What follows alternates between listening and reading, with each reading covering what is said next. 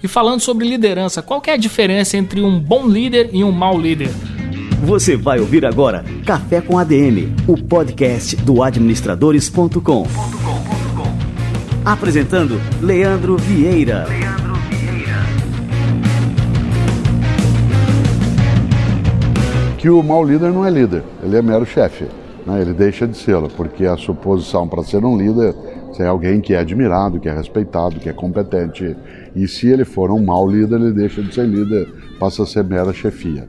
E nesta hora, o que distingue um do outro é que a liderança é aquela que partilha capacidades, ao mesmo tempo tem humildade para aprender sempre, e em segundo lugar, reparte aquilo que sabe, e em terceiro, claro, em larga escala, sabe que quando ele cresce, as outras pessoas têm que crescer com ele.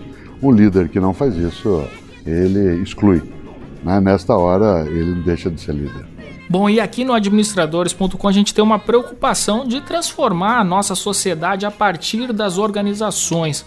É, como você acha que as organizações podem contribuir de fato para essa transformação social? Todas as vezes que a gente enxergar que a necessidade das organizações é servir, a tarefa da pessoa jurídica é servir as pessoas físicas. A pessoa jurídica não é uma entidade composta só de pessoas físicas, ela é para servir a elas com a organização do trabalho, com a estrutura né, da economia, com o apoio, com o conhecimento.